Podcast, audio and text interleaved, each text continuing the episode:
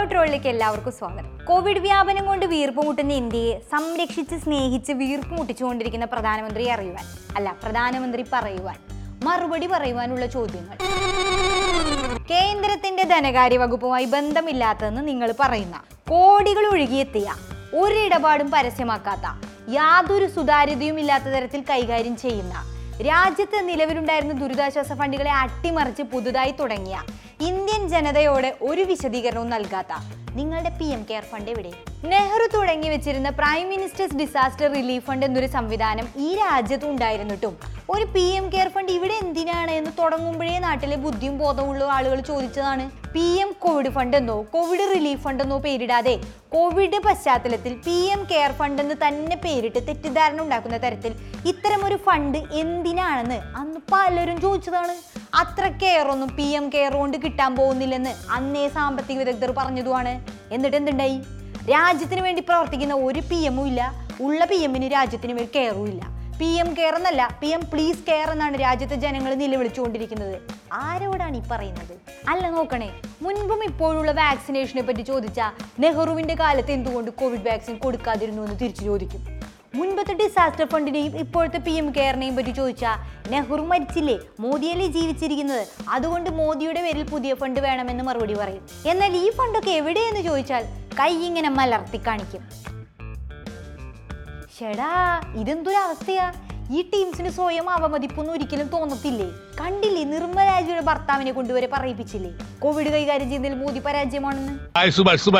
മോദിജിക്ക് എന്ത് വിമർശനം? പ്രധാനമന്ത്രി പദവിയിൽ കയറി അന്ന് തൊട്ട് വിമർശനങ്ങൾ ഏറ്റുവാങ്ങാത്ത ഒരു ദിവസം ഉണ്ടാവുമ്പോ മോദിജിക്ക്?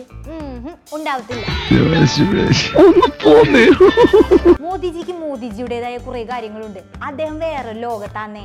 ഇപ്പോൾ തന്നെ കണ്ടില്ലേ സൗജന്യമായി വാക്സിൻ കൊടുക്കില്ലെങ്കിലും വാക്സിനേഷൻ സർട്ടിഫിക്കറ്റിൽ സ്വന്തം ഫോട്ടോ വെക്കണം. മഹുവ മൈത്ര പറഞ്ഞതാണ് കാര്യം.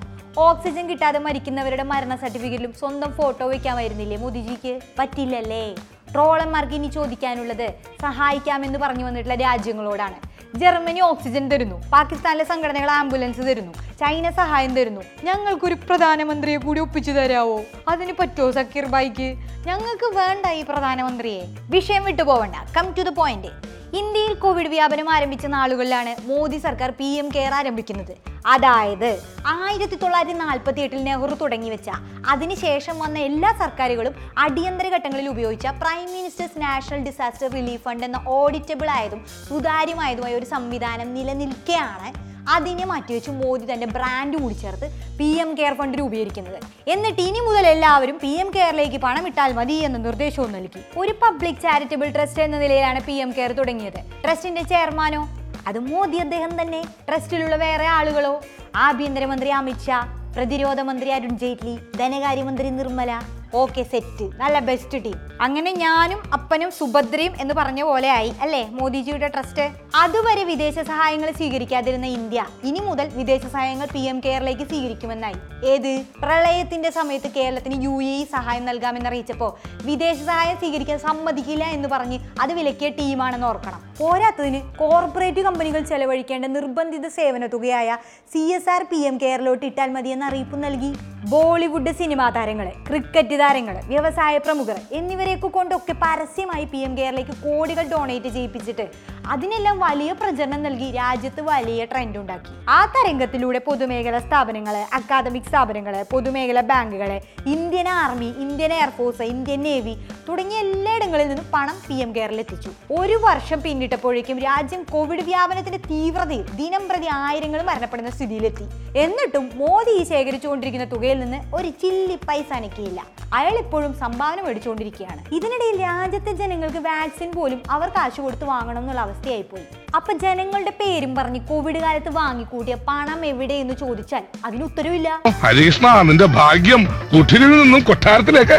എത്ര കോടി വന്നു എന്നോ അതിൽ എത്രയെങ്കിലും ചെലവഴിച്ചോ എന്നോ ചോദിച്ചാൽ അതിന് ഉത്തരയില്ല ഇനി വിവരാവകാശ നിയമപ്രകാരം ചോദിക്കാന്ന് വെച്ചാൽ നേരത്തെ തന്നെ പി എം കെയറിനെ വിവരാവകാശ നിയമത്തിന്റെയും ഇൻകം ടാക്സിന്റെയൊക്കെ പരിധിയിൽ നിന്ന് ഒഴിവാക്കി വെച്ചിട്ടുണ്ട്. പി എം കെയറിന്റെ ഓഡിറ്റിനെ കുറിച്ചോ ലീഗൽ വാലിഡിറ്റിയെ കുറിച്ചോ യാതൊരു വ്യക്തതയും ഇവിടെ ഇല്ല. ഏ ഇതൊരു ജനാധിപത്യ രാജ്യമല്ലേ? ജനങ്ങളുടെ പേരിൽ പിരിക്കുന്ന ഫണ്ടിൽ എത്ര തുക വരുന്നു എത്ര തുക എടുക്കുന്നു എന്തുകൊണ്ട് തുക എടുക്കാതിരിക്കുന്നു എന്നൊക്കെ അറിയാൻ ഞങ്ങൾക്ക് അവകാശമില്ലേ? ഇന്ത്യയെ നിങ്ങളൊരു കുക്കുംബർ മാർക്കറ്റായി മാറ്റിയല്ലേ? ഇങ്ങനെ പുട്ടടിക്കാനായിരുന്നു ഈ ഫണ്ടെങ്കിൽ ഒരു വാക്ക് നിങ്ങളുടെ അണികളോടെങ്കിലും നിങ്ങൾക്ക് പറയാമായിരുന്നില്ലേ? ഇതിപ്പോ പെടുമ്പോ എല്ലാവരും ഒരുമിച്ചല്ലേ പെടുന്നത്? കോവിഡ് കാലത്ത് മോദിയെ വാഴ്ത്തുപാട്ട് പാടുന്നവനായാലും പെടും. ഒന്നത് അങ്ങനെയെങ്കിൽ ഒന്നിതിങ്ങനെ. രാജ്യം അതിരൂക്ഷമായ രീതിയിൽ കോവിഡിന്റെ പിടിയിലമർന്നിരിക്കുമ്പോൾ ഇത്രയും ആഡംബരത്തോടെ ഐ പി എൽ കളിക്കുന്നതാണ് മറ്റൊരു വിഷയം. ഏതൊരു വിഷയത്തിലും ഇപ്പോഴത്തെ കോവിഡിന്റെ കാര്യത്തിലും ഈ സ്പോർട്സ് താരങ്ങൾ എന്തുകൊണ്ടാണ് ഇങ്ങനെ മൗനമായിരിക്കുന്നതെന്നാണ് അഭിനവ് ബിന്ദ്രയൊക്കെ ചോദിക്കുന്നത്.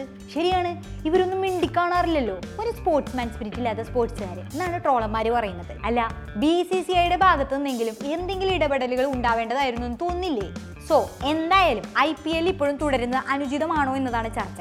നിങ്ങൾക്കും അഭിപ്രായം പറയാം. അപ്പൊ കാര്യങ്ങളെല്ലാം സുരക്ഷിതമായി നടത്തേണ്ടത് നമ്മുടെ ആവശ്യമാണ്.